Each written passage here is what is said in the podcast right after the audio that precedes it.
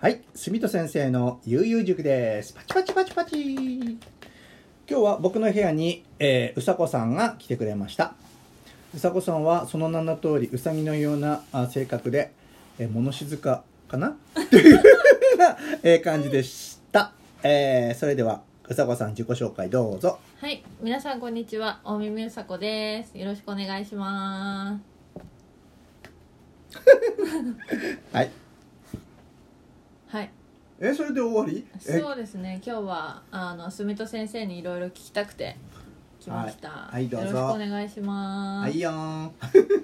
あのもうすぐ受験を控えているまあ中学生の方とか高校生の方とかうんいると思うんですけど。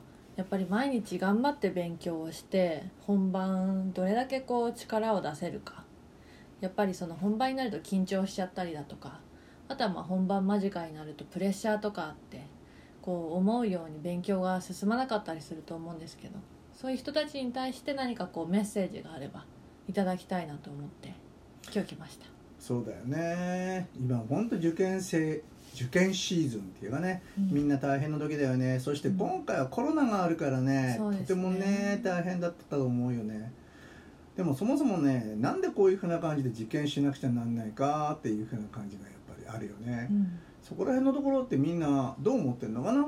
受験とかなんとか、まあ、ハードルを上げるためのやっぱり選抜試験なんだよね。うん。例えば100人っていうふうなところにうん。入るためにはうん。もっともっとたくさんの人を入れることができないのでうんそれでそれを選抜しなくちゃならないっていうふうなうん。まあところから来てるんだよね。うん。でその選抜っていうふうなのもその選抜する人の考え方によって変わっちゃうからうん。それに当てはめて勉強しなくちゃならないってあるんだよね。うん僕はね本当のねやっぱり学びとかなんとかっていうふうなのはうん。そういうのは選抜されるためにやっぱりあるんではなくて、うん。自分自身がしたいことを伸ばしていく。うん。それがいろんな人が集まってなんかいい環境ができたらなあなんていう風な世界がいいなって思うんだけど、うん。そういった意味でこの受験社会に生まれてきた君たちってかわいそうだなって思うんだよね、うん。でもこれもみんなが経験してることだったらそれをやっぱり乗り越える。うん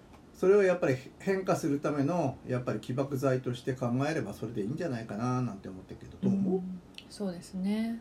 その結城先生が言ったように受験をする意味うんっていうのはやっぱり考える必要があるかなっていうのとその中でまあ自分がどうしたいか。うん。学校に受かるためにじゃなくて自分がやりたいところを伸ばせるための一つの手段としてうん受験があればいいそうだよですかね。ね。将来の夢に向かうための一つの階段だっていうふうな感じで考えるしかやっぱりないのかなって思う、うん。やっぱり自分がやっぱり納得するためのものもあるし、うん。本当に自分が納得できるのかどうかっていうのもやっぱりある。うん。でもやっぱり若い時にはどうしても自分で判断ができないっていうかね、うん。あの決断しても認めてもらえないところがあるけども、うん。そういうようなところもやっぱり乗り越えてなんかみんな大人になってるような気がするので、うん。まあなんかあったら愚痴は聞くからさいつでも来て そんな感じかな。そうですね。ありがとうございます。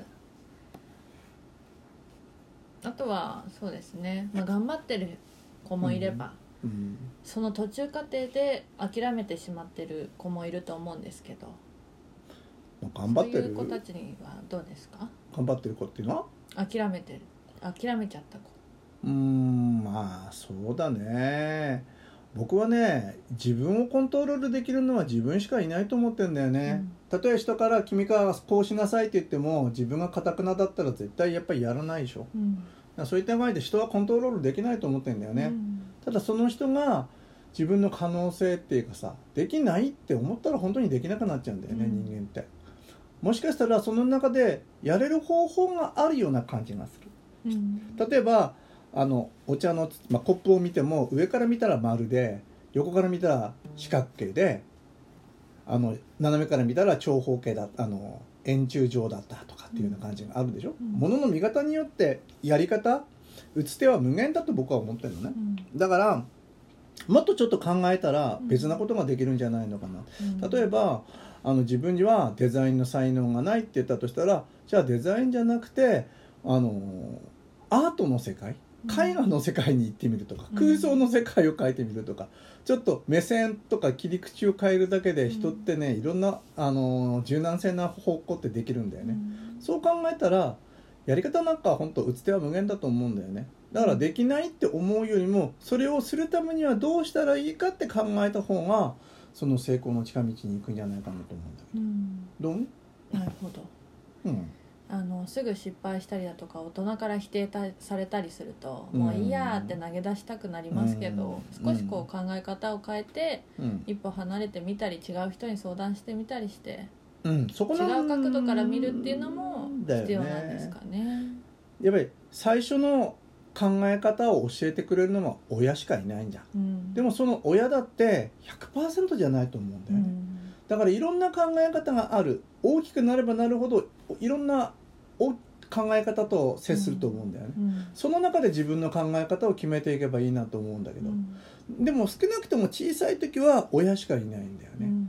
でもそれだけじゃないよっていうようなところをどっかで思ってってくれたら、うん、君の夢が広がるんじゃないかな、うん。どう？そうですね。